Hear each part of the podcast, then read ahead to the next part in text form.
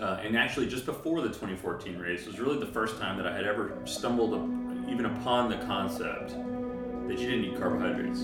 Right? I mean, I have a degree from A&M. Like, what if all the stuff that we learned is wrong? Or like, what if there is another way? Uh, I did 190 miles a day on the race last summer. That's you know two and a half hours of sleep a night for me, two hours to two and a half hours a night until the race is over.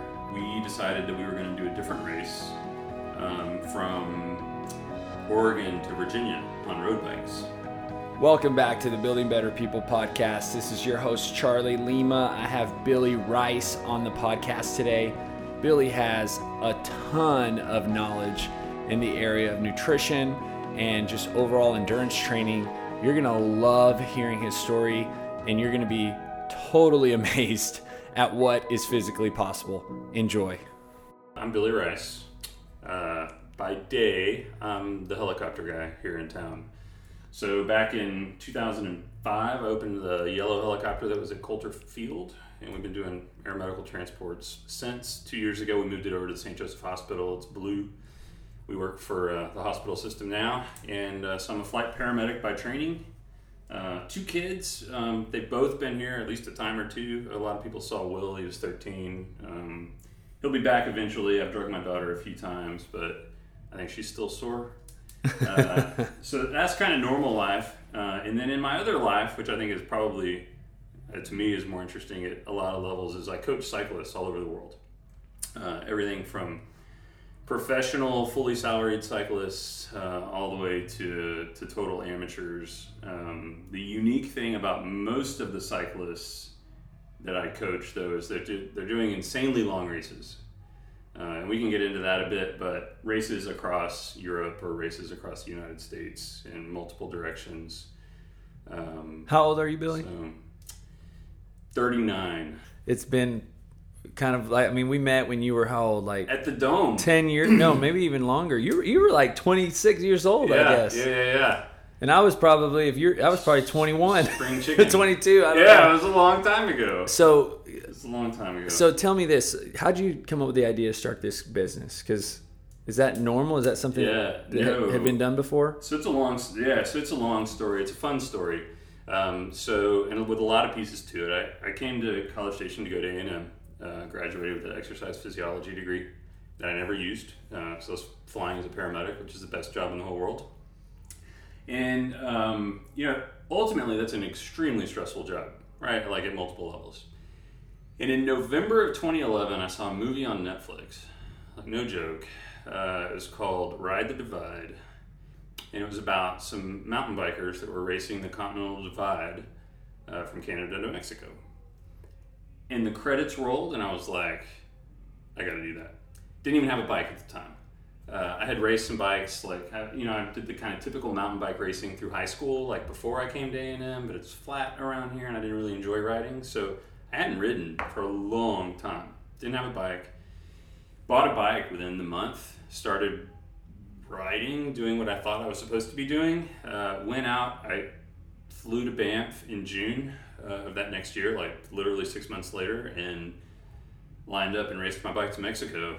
How many miles Uh, is that? 2,745 that year.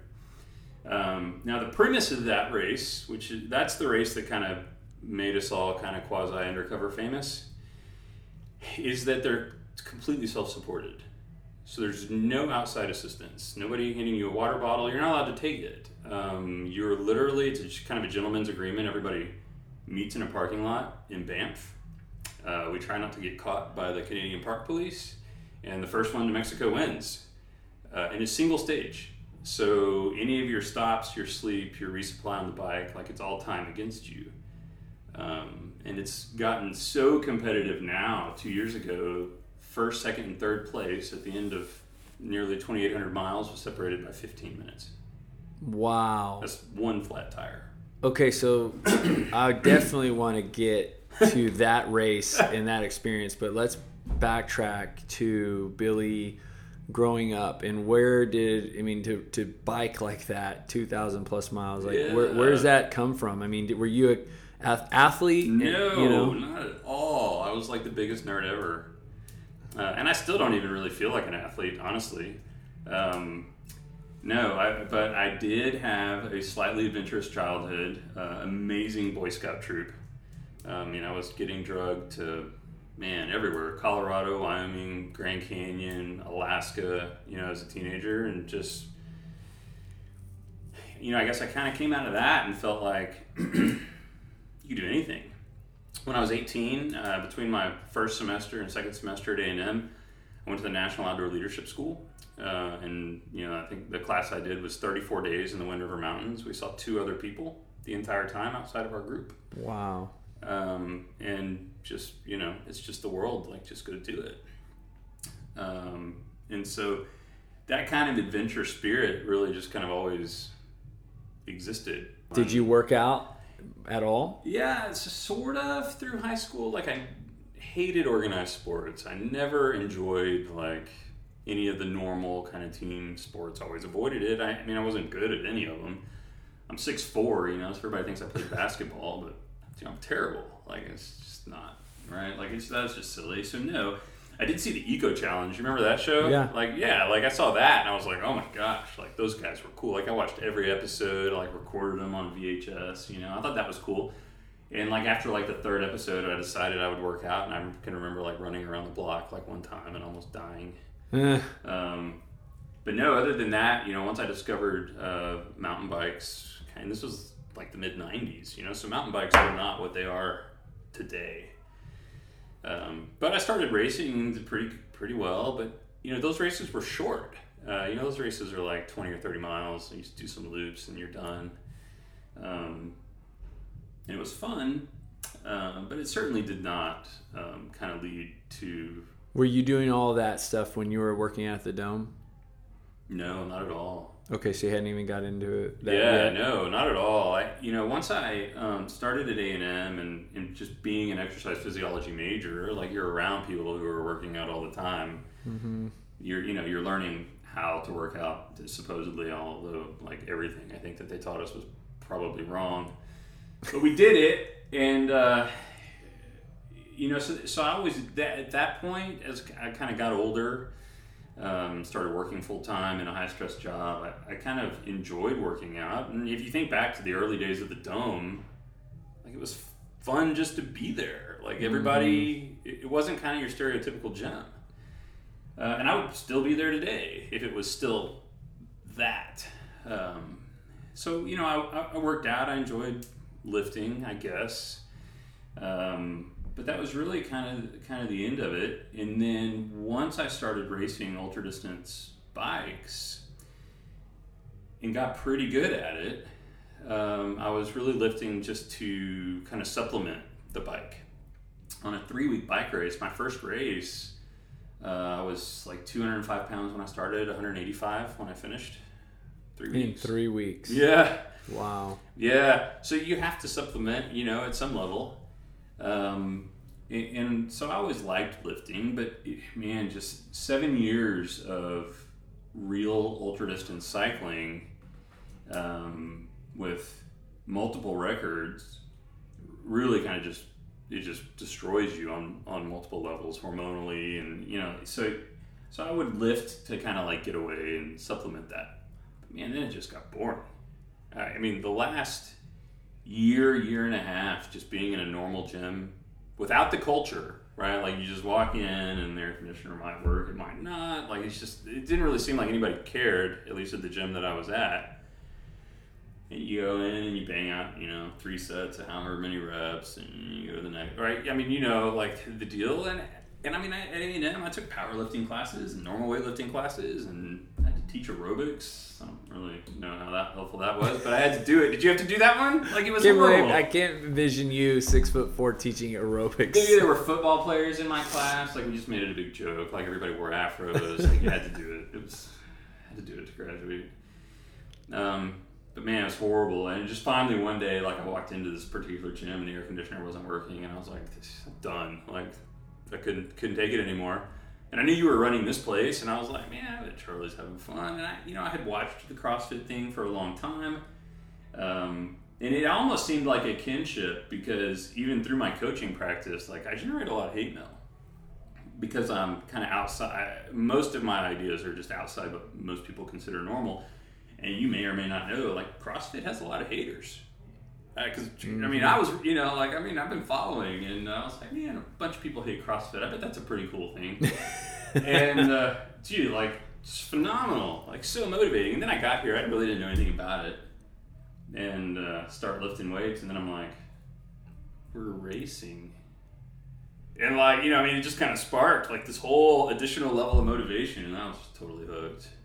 Okay, so kind of got the overview. So now let's go back and pick some of this apart. So 2011, you're just sitting around watching Netflix. Just totally couch potato, man. That's and what I was doing. you see this amazing ride and you want to do it. So you sign Yeah. up. Yeah, yeah. And you just, you trained, I'm assuming. Well, I mean, for a few months, right? But I didn't know anything. I mean, I honestly didn't know anything. Pull out of the parking lot in Banff into the grizzly country, like, and there's nothing, right? I mean, it's hundreds. I mean, it's not. There, there's not a more rural part of the country. So yeah. So tell me about that experience. Well, two or three days in, I realized I didn't know what I was doing. Uh, but I had the backcountry travel experience. I mean, I wasn't in any danger, but I mean, you're riding through uh, Forest Service roads from the Canadian border to the Mexican border, basically. Um, I mean, I've had more grizzly bear encounters than I can count, and they all seem nice, right? But I mean, like, I know, like, you just turn the corner and there's a grizzly, and like, I mean, it's that, right? It's thunderstorms, it's mud, it's running out of food, running out of water. You're just, it's everything. And, but you know, a few days in, I realized the leaders had already put like 200 miles on me just within a few days. Um, but it was like, it was like, you know, but it, was, uh, but it started to become fun. Mm-hmm. I, I mean, I realized I wasn't doing all that well, and you know, I was like halfway. I was like mid pack or so, but but it was just fun. So I finished that event, and I was just hooked. Like, and I knew it because there's really like three kinds of racers. There's there's people who want to come out and they want to do it the one time and check the box and then move on to the next thing. Uh, there's people that drop, you know, and, and get out there and they get three or four days in or a weekend or whatever, and they realize that is not for them. It's not what they thought it was, and uh, mentally they just they can't keep it together and they drop. And then there's the me's of the world that get out there and then they can't let it go. Like I was like, so then coming out of the race, I'm like, all right, well clearly I have to go back. How long did it take you? Uh, that was 25 days uh, and 15 minutes or so. Yeah, we measure in minutes. 25 days Yeah. and 15 minutes. Yeah, yeah, yeah. Or yeah, so, right Wow, around there. I mean, yeah. that just sounds funny for a race. Yeah, well, the course record, which is set Wow. by a good friend of mine now, is 13 days, 22 hours, 23 minutes. I think is is the official. wow. record. Yeah. So he, so they made a Netflix documentary about this year, or was it a different year? Or well, did they make the a? original movie? Oh, that was the original. Okay. Yeah. oh, so you were back in, the original No, movie. no, no. Oh, So that movie was back in 2008. That's the one I saw. that's when you watched. Right. Okay. So the next year, I knew I had to race again, but I didn't want to just go race again. And I realized that no one had successfully what we call yo-yoed the route. And the, the yo-yo term came from uh, like the through hikers on the Appalachian Trail, where they would go from one international border to the other and back. And multiple people had attempted it on the Great Divide mountain bike route, but no one had been successful, either because of snow or fires, which are the real two ends of the season. Like you've got to leave late enough that the passes aren't snowed over, but early enough that you're not on fire coming back through New Mexico because it, it just all burns. And uh, so that was 2013. Well, I did it in 44 days and 12 minutes. Um, By yourself? yeah, totally by myself, nonstop, 44 days and, and whatever. Yeah. How many miles a day were you biking? So that was uh, like 125 mountain biking, um, which I mean, at this point in my racing on a mountain bike, I'm doing about 190, 195 on that what's the race. What's the name of that documentary? uh, Ride the Divide? Ride the is- is Divide. that and, original? yeah. and did you film that yourself? No, no, no. It was filmed by a good friend of mine, though. Now we're Yeah. friends. His name is Mike Dion.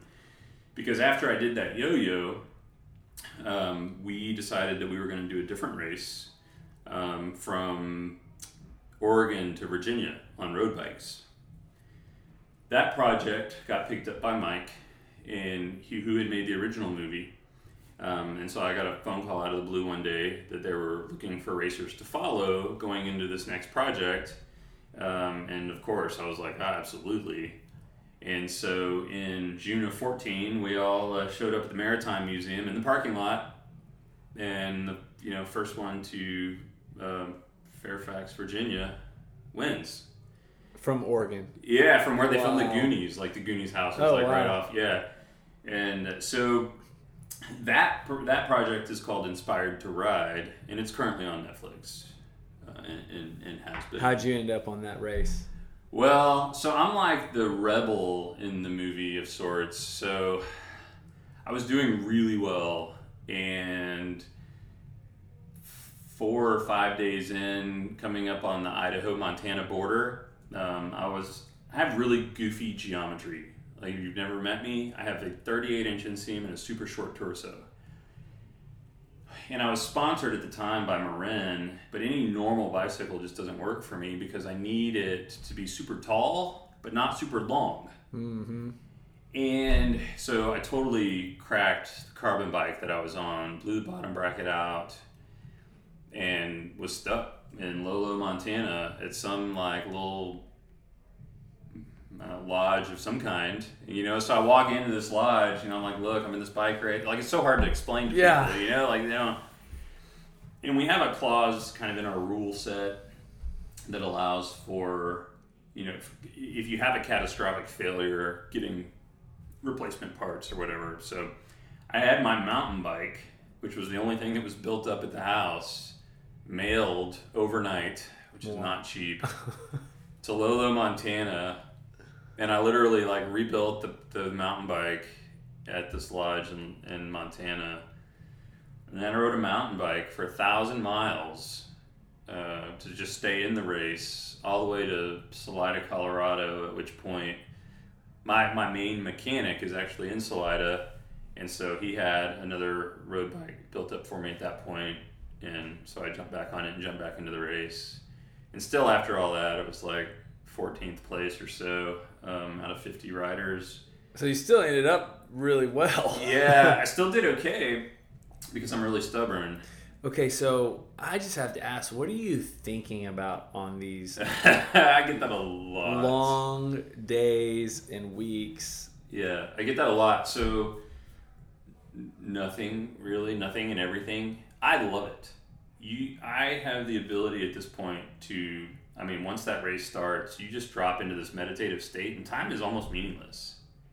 Uh, I did 190 miles a day on the race last summer. That's, you know, two and a half hours of sleep a night for me, two hours to two and a half hours a night until the race is over. So, I mean, you're not like doing higher arithmetic out there, but you're definitely not sleeping.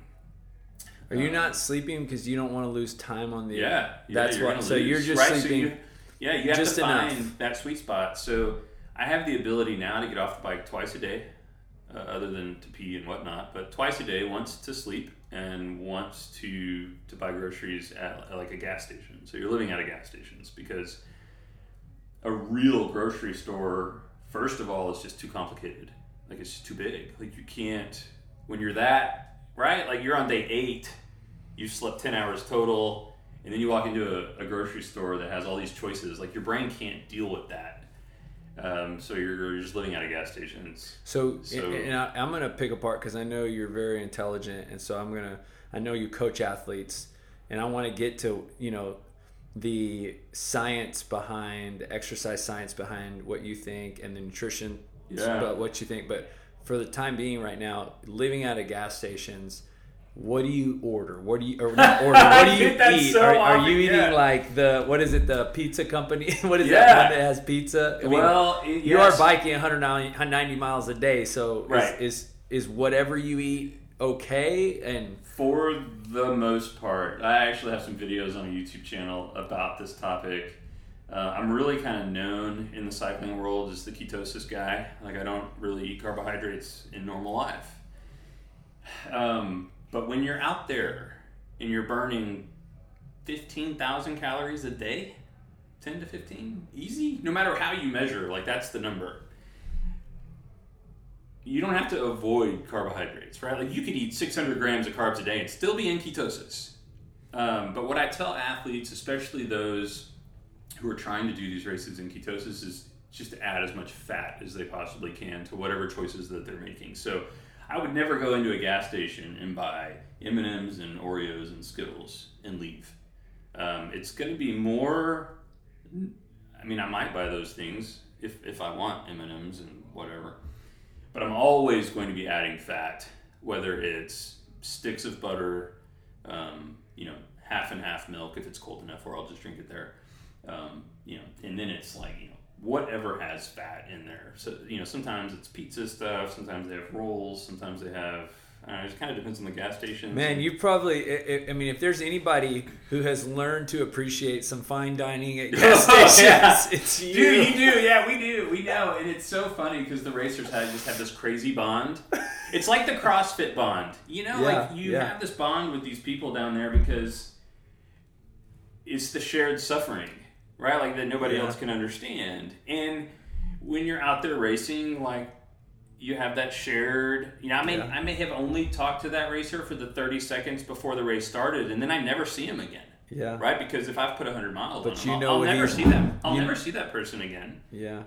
uh, but know we what both he's ate going the through same pizza yeah. that was stale from some you know Okay, so Um, so that was a question is what you eat, and the next question is what do you wear? Like, are you wearing the same gear the whole time? Oh, you- totally. So you don't Yeah. you just sweat, it dries, it- you, yeah and it's probably freezing in some states or some. oh areas. totally yeah So- yeah yeah yeah it's everything yeah it's everything from potential frostbite and snow to man by the time you know in these races like you get to new mexico or kansas on the trans am it's triple digit heat so it's everything and you can't like ditch your stuff because it could be freezing again right? Like you just you have to be prepared for everything. If you're competitive in these races there's really kind of like three groups of people when you look at these races. And and actually people will have the opportunity to see this here. I organize a 500 mile race here that's coming up march 1st uh, and you, all of this still kind of stays true except for the sleep part because the leaders won't sleep for you know on that. But leaders will not stop they, won't- they won't i mean even in a long race they're going to stop twice a day once for food and once to sleep um, and they won't stop any more than that by the time you get to what we call the mid packers, uh, you know, you'll those guys will, will get some hotel rooms from time to time. They might wash their clothes, like they're racing, but they might also visit the bar, Yeah. right? like they, it, you know, they know they're not going to win, you know, so they're really kind of having and they have fun. Uh, the mid pack group is it's kind of like the noon class at CrossFit. Uh, the mid pack group. Yeah, like like the they, they, you know, they're there to suffer, but That's they're awesome. yeah, they're there to have fun too. And then by the time you get to the back, sometimes The noon class has officially been labeled now. is it? The- yeah. well, you know, I go to all of them. Like I don't have a schedule. I don't have like a time. So I've really kind of labeled all of the classes at this point. They have their own personalities. Um, And then what? are- I mean, is when you differentiate between those two groups, is is it as much as saying like the CrossFit Games athletes are like the completely. leaders? Yeah, completely. Yeah, so there's very few of those. Right. So most people fall into the mid pack group. Most Yeah. people fall into that casual, like fun. I'm gonna. Right. It's an experience. Yeah, because imagine being in a CrossFit workout the last three weeks. Oh, like that but that's that's the level of mental focus that the leaders have.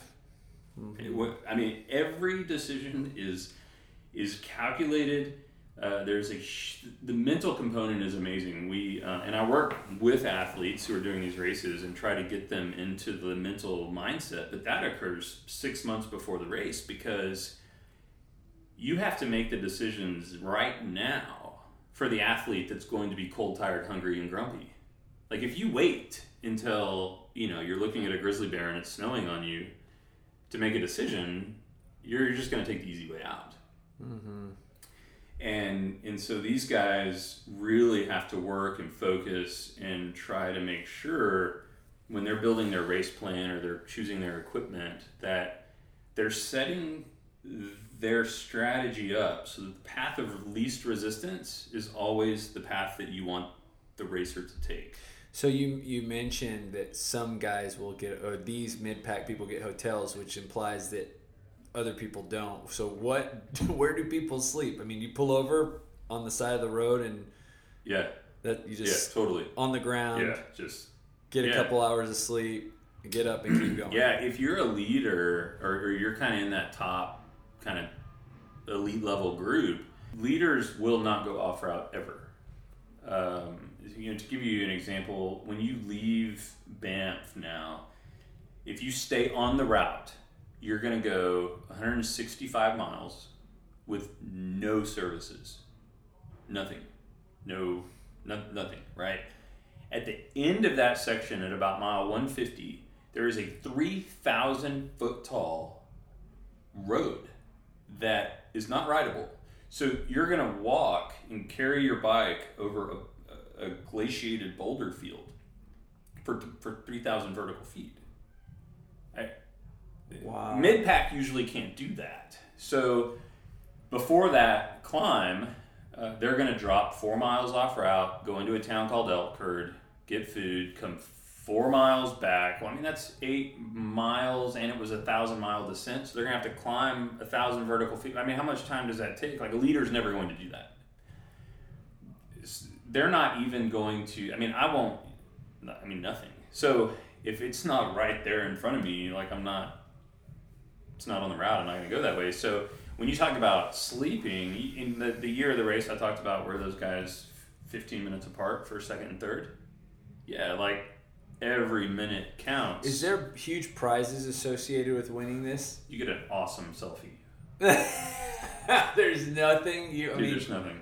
No, there's nothing. Wow. No high five. Like nothing. And is this like an underground Yeah, sport? totally, yeah. So there's not a lot of. I mean, I'm sure there's a lot of people, but it's not a lot of pub. I mean, it's. There's not a lot, and it has definitely grown. So when we made the movie Inspired to Ride, there was only like 50 of us. That race now is 200 plus every year. So uh, the Tour Divide race, which if you watch that original movie, there was only 12 of them. Man, there's easily 200.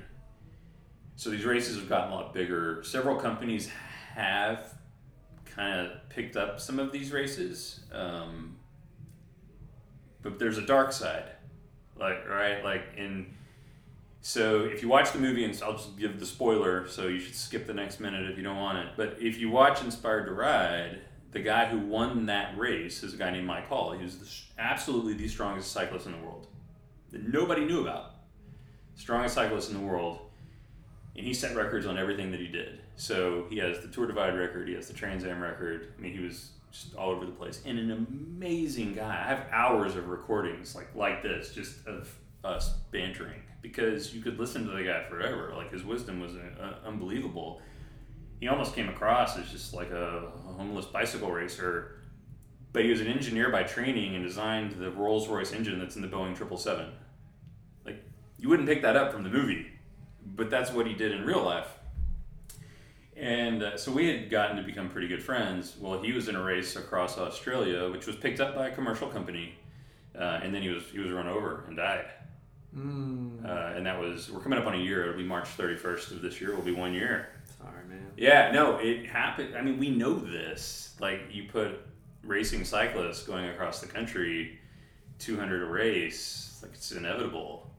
Um, and so these last few years, it's been almost one every race. Wow, and there's only 200, so it's like, Yeah, like and, and people are, are not doing every race. yeah. I mean, it's not like a series. You can't do that. But it's a dangerous sport. It's totally, yeah, it's totally a dangerous sport. And you're out there, you're sleep deprived. Some of these races are on roads. I've really gotten away from riding pavement altogether. All, all of my riding is on dirt pretty much at this point. Because I just don't enjoy pavement and arguing with cars all the time.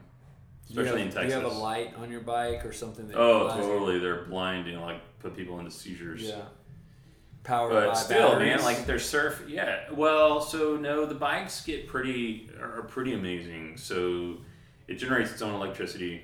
I have a little cash battery, so it's charging a battery all the time. In my airplane, my my iPhone's in airplane mode, but uh, in my you know, but I'm playing music the whole time. So I can charge my phone, I can charge my tail light or whatever I need, else I need to charge, and then the headlight, which is brighter than your car headlights, just runs off the hub. I don't have to charge that at all. Wow. Like it generates its own its own power. Let's shift into the, the nutrition because I think you have a lot of wisdom here that probably a lot of people that even who do CrossFit, um, who've probably heard of, you know, getting their body into ketosis and shifting their diet more towards a high fat diet. And it seems like that's become something really in the last year that I've kind of been uh, hearing more about anyway. And so I would love to kind of pick your brain. So give me a little bit about how you stumbled upon this, when Yeah. you stumbled upon it, and what you've learned.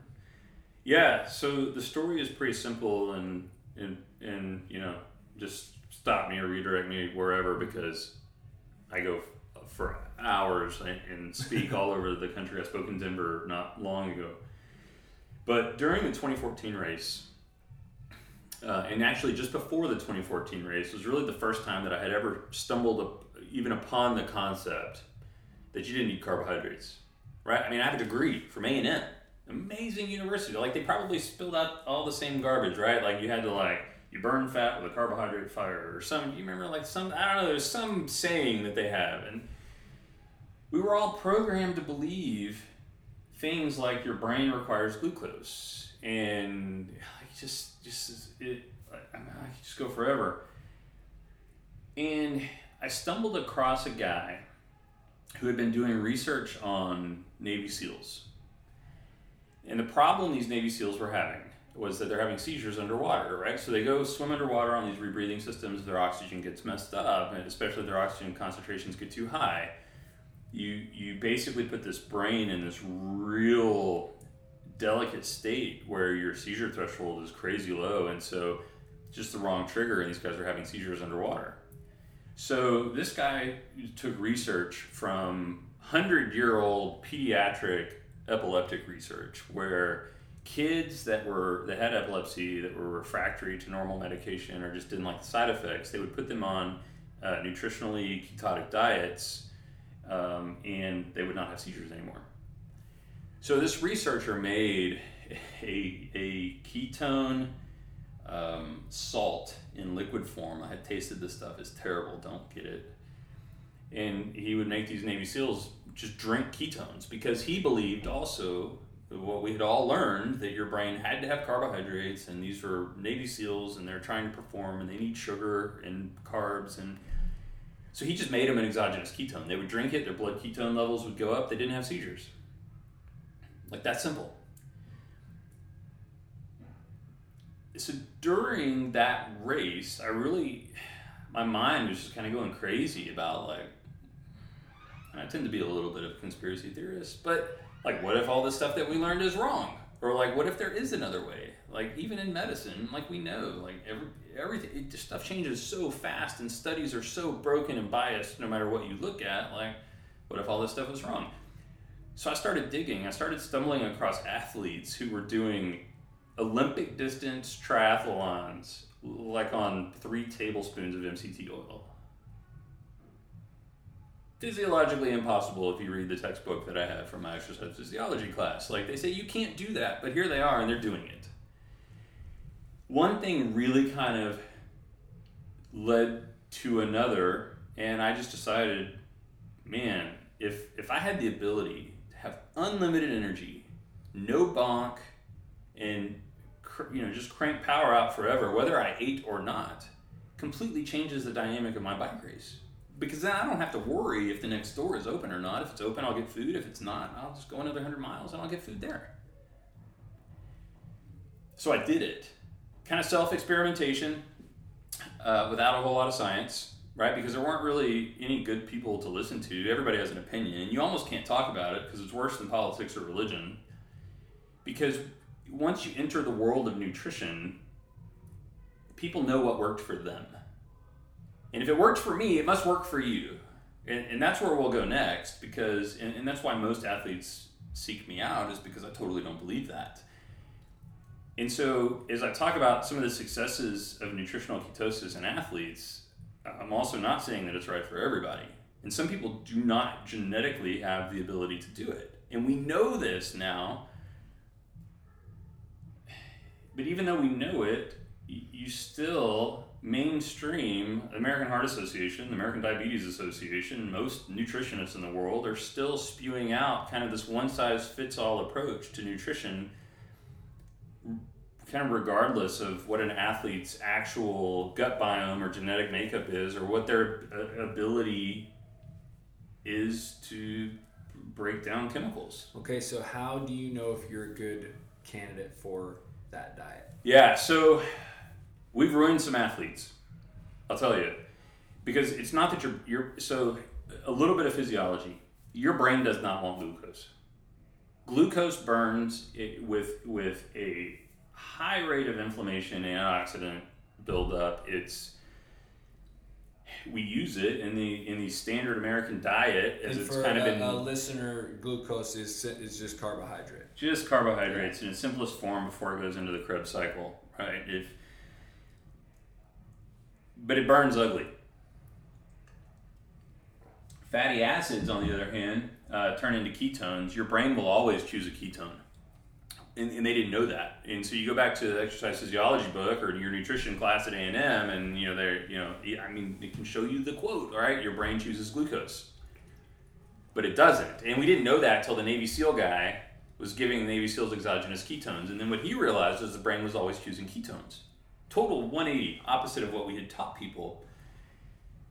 So knowing that that the brain wanted ketones. Now there are other organs that would really like glucose.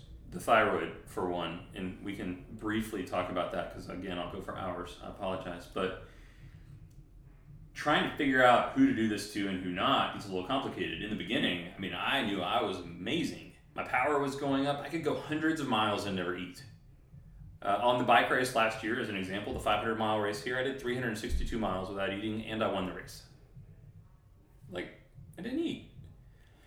And it kind of becomes a joke. Uh, once athletes have, have been through this and, and live in nutritional ketosis, the joke is if you are racing and you, you know, the next the mountain biker next to you reaches for a goo pack, like that's your moment.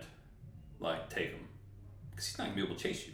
Right? Like he's not he's not getting fueled fast enough. Right. His his energies right. Zapped. He's living the Could insulin. Be the fittest guy in the world. Yeah, he's living the insulin curve, right? And so if he's feeling the need to suck down a goop pack, his insulin's on uh, is dropping, and his body will to protect itself. You're going to lose power for a bit, and and the ketotic athletes not. They'll just burn some more fat and turn it up and keep going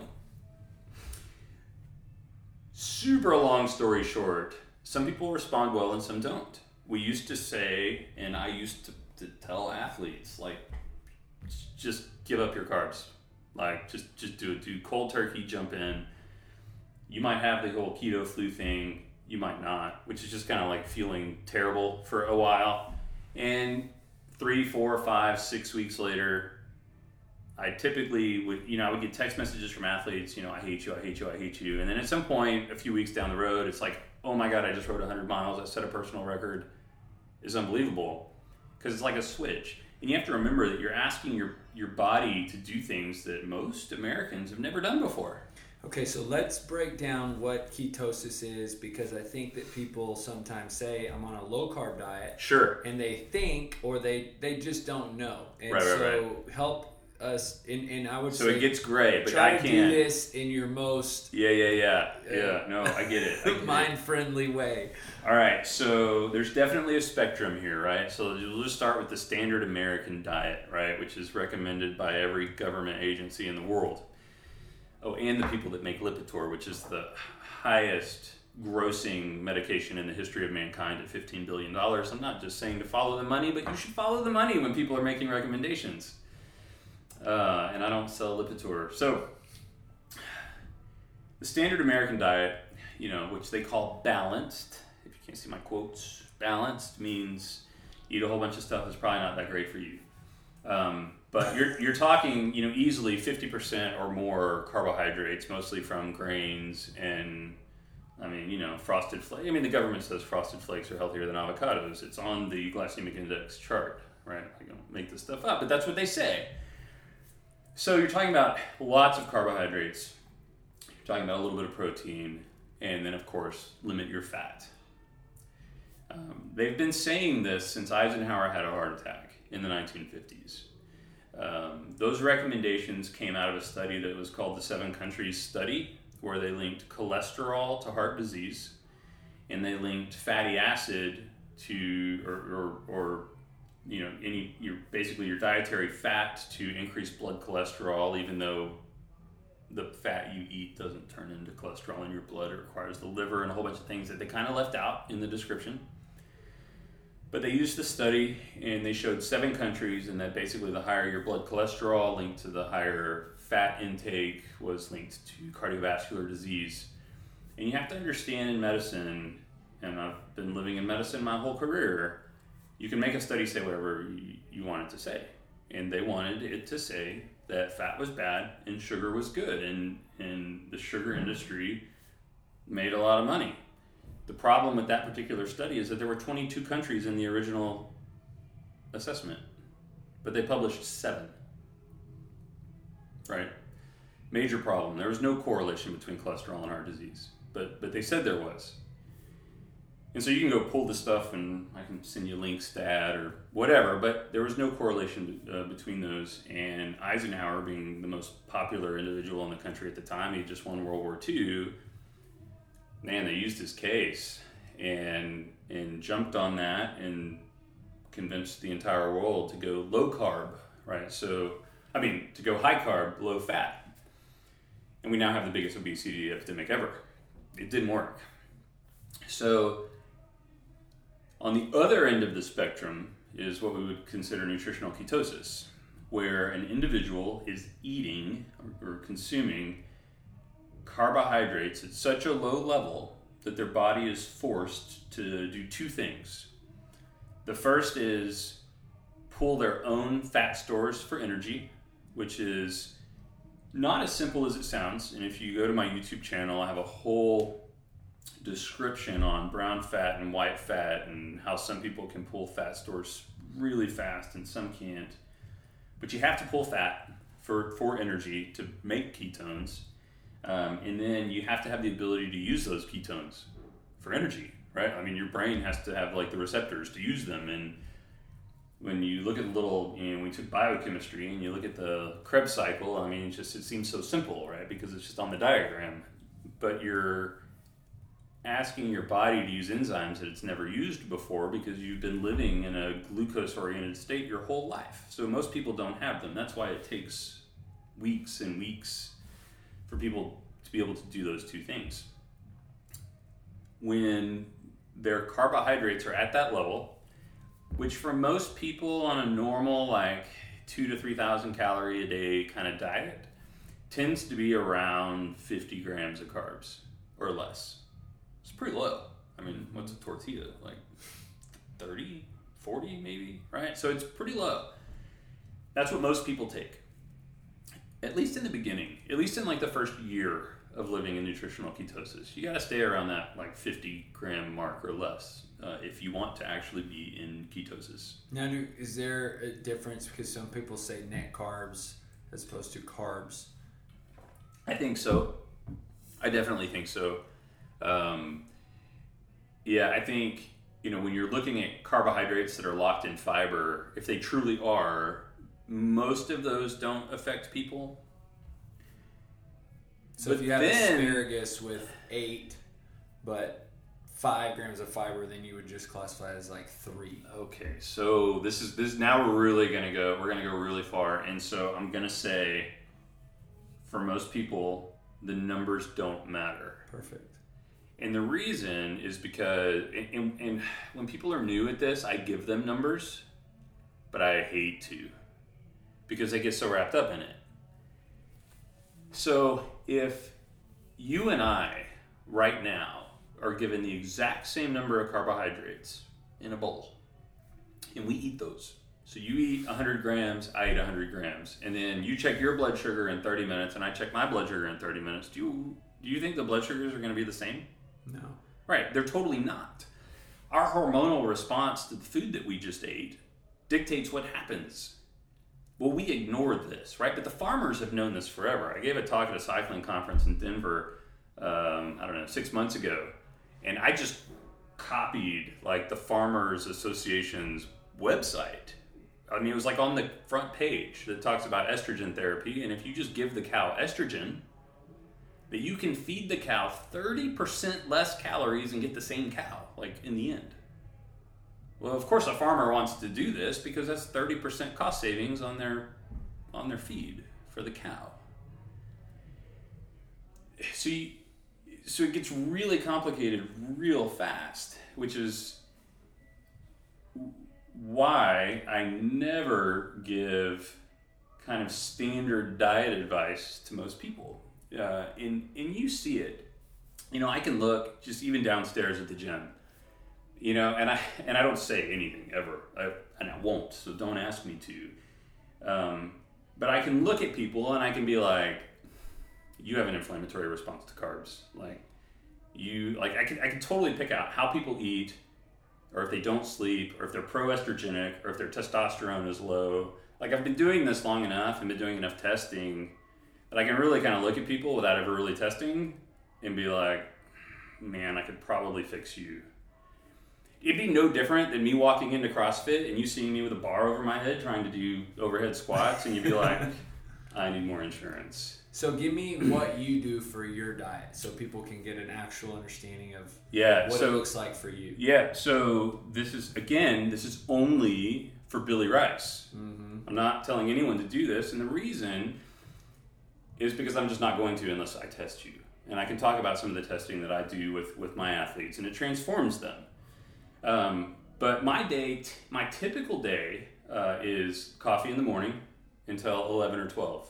If you see me at the CrossFit gym before noon, I have not eaten that day. Uh, typically, uh, I don't eat in the morning, and I limit usually limit my eating window to about eight hours a day or so. I though I normally eat right before I go to bed because I sleep better.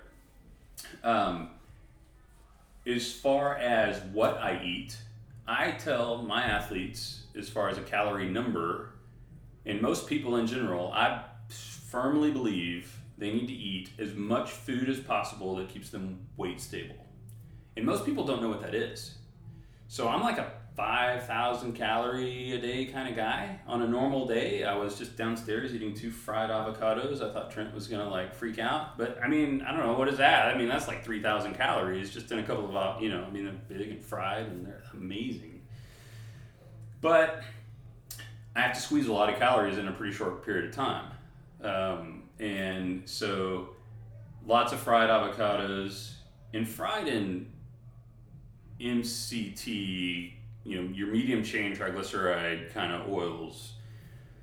There's there's a major problem with things like soybean oil and peanut oil and canola oil and the stuff that most restaurants use. And we again go for hours and So hours do you and do that yourself at home? I try, uh, but you know everything's going to kill you at some point. So sometimes you just can't avoid it. So you just kind of tailor your life to what you can control, and then I just don't really get wrapped up on any of the rest of it. Lots of fatty salads. Uh, I try to make them as dark and green as possible. Um, but again, I can't even tell everybody to do that. I have athletes that can't eat broccoli. I mean, have you ever seen a diet plan that says don't eat broccoli? But when I test athletes, I've got athletes that have inflammatory reactions to broccoli, but then they don't have any inflammatory reactions to dairy or peanuts, which, I mean, you look at any paleo plan and they're like, you know, avoid your lectins and avoid your dairy at all costs because you'll die or know, whatever it is that they say. General guidelines, um, but we can actually, at, at this stage of modern medicine, we can actually, you know, figure out who's responding to what and who has inflammatory reactions to what. I So mean, would you not- call what you're doing a form of intermittent fasting? Yeah, I think by any definition, most people would say that. Um, and then the other piece, you know, we were kind of talking about ketosis versus low carb. I would most days tell you that I'm probably low carb. I can go in and out of ketosis like fast. One of the smartest guys on nutritional ketosis uh, would tell people he was actually a neurosurgeon. He was a 400 pound neurosurgeon. He did it for weight loss, and, and he knew he understood um, these oxidative pathways, and he told people it took 36 months to to fully take advantage of nutritional ketosis. 36 months, three years, right? Um, and I get it now because I don't think it takes 36 months for most people to go into ketosis. I think they get like 80% of the benefit in 8 or 12 weeks. But now that I've done this for so many years, when I was at the cycling uh, conference in Denver, I drank a pint of beer. It was at a brewery, so I drank a beer uh, in the evening, and of course everybody freaks out because oh my god, the, you know the keto guy is drinking beer. But I had a breathalyzer, a ketone breathalyzer, which is the only thing that works for measuring ketones. That or blood. The urine strips don't work. We, you could go to my YouTube channel. And that morning, right before my lecture, I mean, I was blowing ketones. I was like, I'm in ketosis. I drank beer last night. I'm in ketosis today because most people just don't understand. And I'm not going to give up, like, if my kid bakes a cake, I'm going to eat that because I can. Like, I've done the work necessary to get there. And so I'd say my normal day probably hovers around 100 grams of carbs, which anybody is going to say is low carb and probably not ketotic. On a, you know, I'm eating cake day is probably 150, but then the next day I might be at 50 and I'm back in ketosis. The smartest book that I've ever seen that was really written for the masses on this subject actually just came out. It's Mark Sisson, who's the primal guy, uh, and he wrote, you know, and he was never pro ketosis, never until he did it. And of course, now he is because he's seen the benefits. And he, uh, so he wrote a book called Keto Reset, and he uh, takes people kind of on a step plan to get there. Uh, you know, no more cold to- turkey. Like he, he kind of he wants to know if people are actually hormonally able to live in ketosis and to be healthy in ketosis, and he's kind of experimenting where I have actually taken it almost a, a whole step further in the way that I test my athletes because I tend now I run on any athlete that wants coaching services for, from me. I, I run kind of four tests on everybody. Um, I partner with a urology group out of Austin, and we do a I think it's 76 marker lab panel, right? So like you go to your doc and they do, you know, your cholesterol, which isn't really measured. It's calculated, like it's a fake test. And then they might do a complete blood count and then you're good. And you're like, well, I mean, I'm, my energy is low. So they're like, well, we'll test your thyroid. And they run one marker, your TSH, which is useless. Like, I don't even use that one. And they tell you you're good, but you're, you're not good. So we do a, a, a massive blood workup on people and pick up inflammatory markers on everything from dogs, food, environment, mold, plus full thyroid full hormones, full blood chemistry, and that's just part of the picture. We can take it a step further in people, and there's a test now that eh, I'm running it on my kids. Um, it's called the organic acid test. So you remember the Krebs cycle from school, right? Mm-hmm. We now have a test. Your physician could order it that measures every metabolite and every intermediate of the Krebs cycle all three phases. Can you take a fatty acid and break it down and turn it into pyruvate? It will tell you every every single step. You know, like this stuff exists. Yet when you go to the doctor and you're like, I don't feel good, or I, you know, I don't, my energy's low, or you're a female and you've put on weight your whole life and you can't lose weight, and you go in and you're like, well, I think my thyroid's messed up, and they're like, no, your TH, your TSH is good. You're you're totally fine. But with an organic acids test, man, if they have anxiety and I run a test and I and I and I can see that they're basically building byproducts in their liver that they can't get rid of, well, of course they're anxious. Like they're having an inflammation reaction, and we can fix that. And it, and it might be with supplementation, it might be with a diet change, it might be removing toxins from the environment that they're in. But you can tell immediately what the problem is. So tell me, because I know you have a lot of content out there. You mentioned your YouTube channel a lot. So what is that YouTube channel? Yeah, it's. Um, I wish it was shorter, Mm-hmm. but it's not shorter. Um, it's in Invictus Ultra Distance Coaching. And we can link Is it on yeah, the and- yeah. We can link it on there, and I'll make a lot more. Um, So because this, you know, this honestly is a lot of information. I warned but, you. you know, it's okay. it's awesome. It's awesome. And, and just kind of as we're wrapping up, you know, I, I ask every person this question on the podcast. Um, and I thank you for sharing everything because I know that, obvi- I mean, this is so cool that you started here and now, like, look where you are today it's crazy. and how much you're absolutely passionate about this. Hey, and I did handstands the other day for like we- 30 seconds dude, at a time, we man. Like I didn't even fall over. to your CrossFit journey, but um, It's bad. If I'm doing handstands, you should not be anywhere close to me. no, man, that's great, and I, I'm, I'm, I love that you're here. But you know, we we believe that you working out makes you a better version of you. And Billy, you've been working out for a long time, so I think you've believed that the whole Oh, time. totally. But what what specifically um, does that mean to you? How do you become a better version of you when you're exercising? You know, the entire journey of exercise for me is completely mental. It is finding out if I can control my own reaction to the stress that I've chosen. Like, uh, and to put that in perspective, like, just think about driving to work, right? Like,